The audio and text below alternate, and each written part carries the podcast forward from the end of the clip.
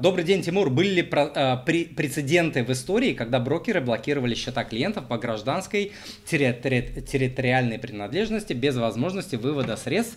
И как вы оцениваете шансы на такое событие в данный момент? Спасибо. Были такие случаи, но они э, все-таки носили какой-то разовый э, характер. Например, в, э, в 2011 году американцы и европейцы заблокировали счета ливийских граждан из-за санкций США и ЕС. В 2014 году, опять же, не, некоторые блогеры, э, э, блогеры, брокеры заблокировали счета российских граждан. Да, помните историю э, с Крымом. В 2015 году американцы и европейцы, брокеры, блокировали счета росси- сирийских граждан из-за санкций. В 2016 году блокировали счета граждан Северной Кореи из-за их программы создания ядерного оружия.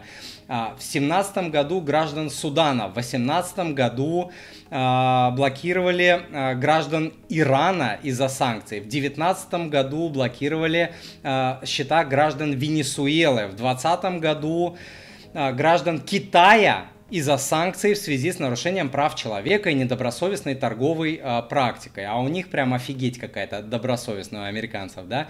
А, также в 2020 году э, счета турецких граждан тоже там были санкции. В, 20, а, в том же 2020 году а, счета белорусских граждан, в том же 2020 а, году граждан Мьянмы.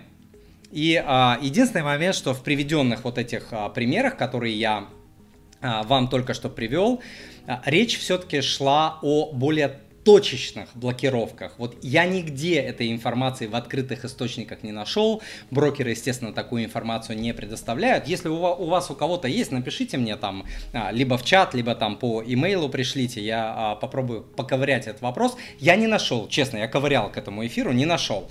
А, и из того, что я вижу, что все-таки они были точечные. Все-таки большей части инвесторов, если вот закрывалось по территориальному э, признаку, там, белорусам и так далее, давали возможность и время э, продать свои позиции, вывести деньги, закрыть счета. А, вот а, те примеры, когда не давали вывести, когда блокировали железно и все, и деньги там у людей повисали, а, это были точечные истории. Это вот люди, которые попали под санкции, и мы блокировали счета. Вот это да. А, как я оцениваю сейчас? А, сейчас ситуация беспрецедентная, немножко, с одной стороны. С другой стороны, санкции были всегда.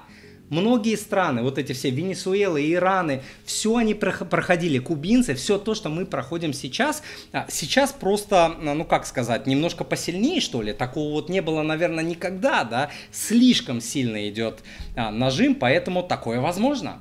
Если вы спрашиваете меня а, там а, с таким прицелом, а, инвестировать ли за рубежом или нет через какой-нибудь Interactive Brokers, а, а, такое может случиться. Может, может. Дядя Сэм может сказать, блокируйте нафиг всем, а, вообще всем.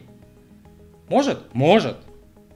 Какой шанс этого? Я думаю, небольшой. Я думаю, что если такое указание будут, будет, дадут возможность э, простым людям, инвесторам вывести э, деньги и скажут, ну извините, мы там с россиянами больше не работают но шанс того, что могут э, там заблокировать наглухо, он, конечно, есть.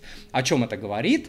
А, не о том, что не нужно туда инвестировать, а о том, что если вы хотите все-таки это делать по разным причинам, диверсифицировать Россию и так далее, то а, размер капитала, он должен быть небольшим, и вы должны себе говорить, что, ну, я готов, я готов. Шанс того, что дадут вывести деньги, есть, я его принимаю, но даже если залипнет, меня это не убьет, но тем не менее я принимаю этот риск. Этот инвестиционный риск, потому что инвестиционный риск есть везде. Везде есть инвестиционный риск. Ко мне приходят клиенты в индивидуальную работу, инвестируют в России, теряют миллионы рублей. Не в Америках, не в Европах, в России матушки теряют миллионы рублей. Вот так вот.